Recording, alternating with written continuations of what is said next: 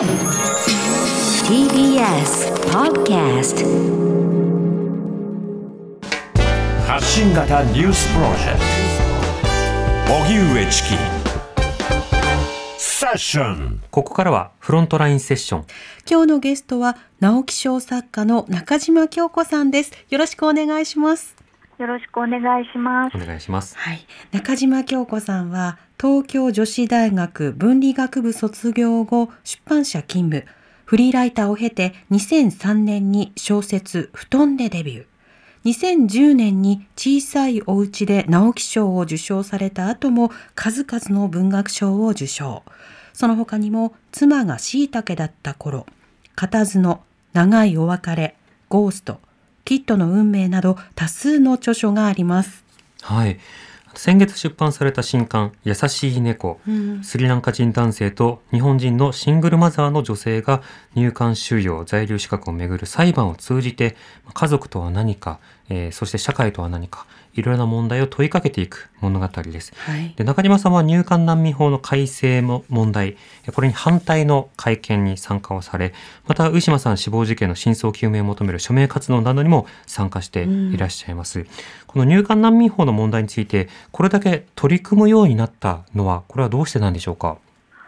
そうですね、あのー最初にこの入管でこう、それこそ人権侵害が起こっているっていうことを知ったのは、友達のフェイスブックのあのポストを見てなんですけど、はい。あのその時に2017私もこの間忘れてたんですけどね2017年の春だったと思うんですが、うん。ベトナム人の男性が牛久の入管施設で亡くなったっていう事件があったんですね。はい。でそれに対関してあの同室だった同房だったインドネシアの男性があの日本語で一生懸命訴えているそういうこう記事を見たんです。うん。ですごいショックを受けて、うん本当にウィシュマさんと同じことが起こっていて、であのすごいあの辛いって言ってるのにお医者さん呼んでくれないとか、医療につないでくれない、あと嘘つき病だって言って、詐病って言う言うんですけど、はい。嘘ついてるからあの、外に出たいと思って嘘ついてるから、これは医者に見せる必要がないとか、まあ、そういうことになってしまって、結局亡くなられたっていう事件がありまして。うん。すごくショックを受けたので、まあ、すぐに小説にしようと思ったわけではなかったんですけれど、はい。関心を持ち始めたのはそれからです。うん。小説を書くにあたっては、その取材であるとか資料収集というのはどういうふうにされたんですか？うんとまずその、F、あのフェイスブックにポストしてたのが弁護士の友達だったんで、はい。で彼女があのそういうあの入管施設にいる方、依頼人でいたんですね、でですので、ちょっと彼女に最初に話を聞いて、そしたらその友達が、私でも喋れるけど、もっと詳しい先輩を紹介するよって言って、はい弁護士さんとか、元入管職員さんとか、行政書士さんとか、紹介してくれたんですね。うん。であのまあ、その弁護士さんたちにもうあの何度も何度もお話聞きましたし、ええあとは入管施設に行ったり、しあと収容経験のある方にお話聞いたり、まあ、あの本を読んだりもしましたけど、実際の話を結構聞いています。うん、なるほど。取材する中で印象的だったものとか、自分の構想に影響を与えた話というのはどういったものでしたか？お話を伺ってた時に聞いたんですけど、そのは入管で病気になっちゃって、で倒れちゃって、それであのし弁護士さんが救急車を呼ぶんですね。うんうん。そうなんだけど、救急車が入管まで行ったら、入管の人が必要ないって言って、追い返しちゃって、はい。で入管で U ターンして救急車が帰っていったっていう話があって、うんおそらく1回じゃないと思うんですけれども、でもまあええ。私が聞いたのは、その具体的に1回、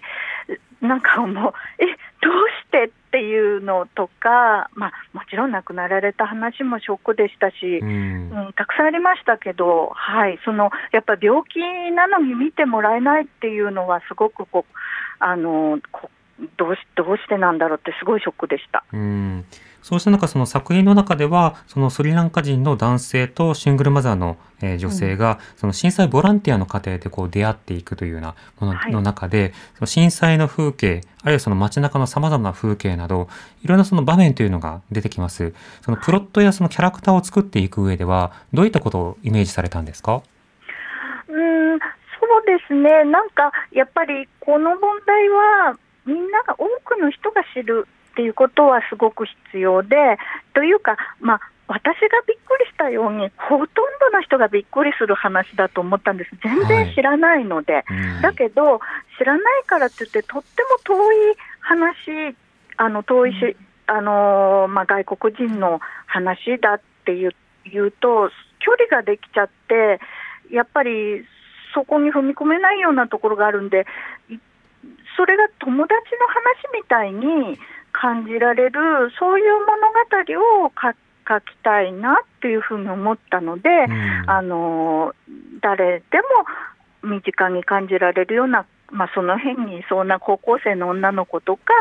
まあ、その親子、シングルマザーなんですけども、まあ、親子であるとかっていうのをあの主人公に据えようっていうふうに思ったんですよね。うん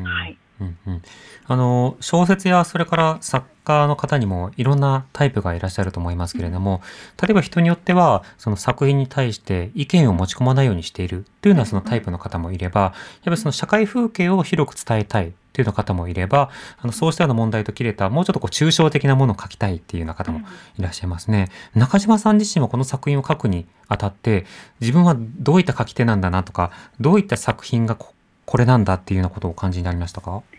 そうですね。あの私もこう小説っていうのは何かを訴えるためのそれこそツールであるというふうには思っていなくって、うん。あのーどちらかといえばそうですね。何かをこう考えているプロセスが小説を書くっていうことで、はい。それを読者とこう共有するというか読者にもこう体験してもらえるようなものであるというふうな理解であるんですね、小説っていうのが。だから、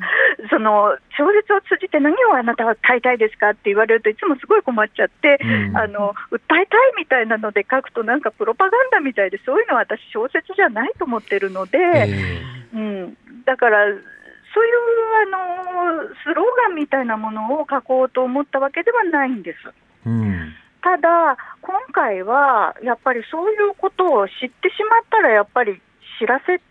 なきゃみたいな気持ちは確かにあったんですよね。えで、そういう気持ちになることは、そこの作家生活の中で、なんとかあって、あの全然違う小説なんですけど、あの片角っていうあの戦国時代、戦国からちょっと後の時代の女性のあのえー、と大名の話を書いたことがあるんですけど、はい。それも史実を元にしてるんですが、なんかこう、ちょっと知ってしまったらこう、人に知らせなきゃみたいなうん、それはちょっとこう作家としての、あふってきちゃった、この題材題材がみたいな、うん、そういう気持ちは今回、すごくありました。うん。なるほど。あのこういった入管難民法などの問題行政の問題などを描くと政治的だって非難されること自体が何をもって党派だと位置づけるのかとか何をもって政治に値する議論なのかという線引きをむしろ暗黙のうちに読者の共同体がこう共有しているところいうところもあぶり出されてしまうかもしれないですね。うん、そうかもしれないですね、まあ、まだ本が出たばっかりなので、うんちょっと反響みたいなのがそんなにまだ来てなくって、ただこれはあの読売新聞の夕刊に連載していたものなんですけれども、新聞小説ですよね。そうです、はいでもそのあの連載してた期間に、なんかこう、政治的な小説だっていうような攻撃とか、そういったものは全く受けなかったんですね。うん、で、あのーだから、まあ、私もあまり そういう感覚が鈍いのかもしれないけど、その政治的な小説だと思って書いたわけではなくて、まあ、その家族、ずっと家族の物語を書いてきたので、21世紀の家族の物語っていうようなものをあの考えて書いてて、でそれは読者にこう伝わっているっていう感覚が連載中にはあったので、うん。それはとてもあのう嬉しかったです。うんうん、読書をするという体験も、そのまあ拡張された出会いの場でもあるので、その中で出会ったそのキャラクターこの中で生き生きとして生きるそれぞれのキャラクターにも思いを寄せてほしいなとも思います。うん。体験として引き取りやすいです、はい。非常に、うん。うんはいというわけで中島さんありがとうございました。あどうもありがとうございました。あり。がとうございました、えー今日お話を伺いました中島京子さんの新刊優しい猫は中央公論新社から発売中となっています。ぜひご一読ください。はい。中島さんありがとあうございました。りがとうございました。ありがとうございました。発信型ニュースプロジェクト。TBS Radio 905-954荻上チキ。セッション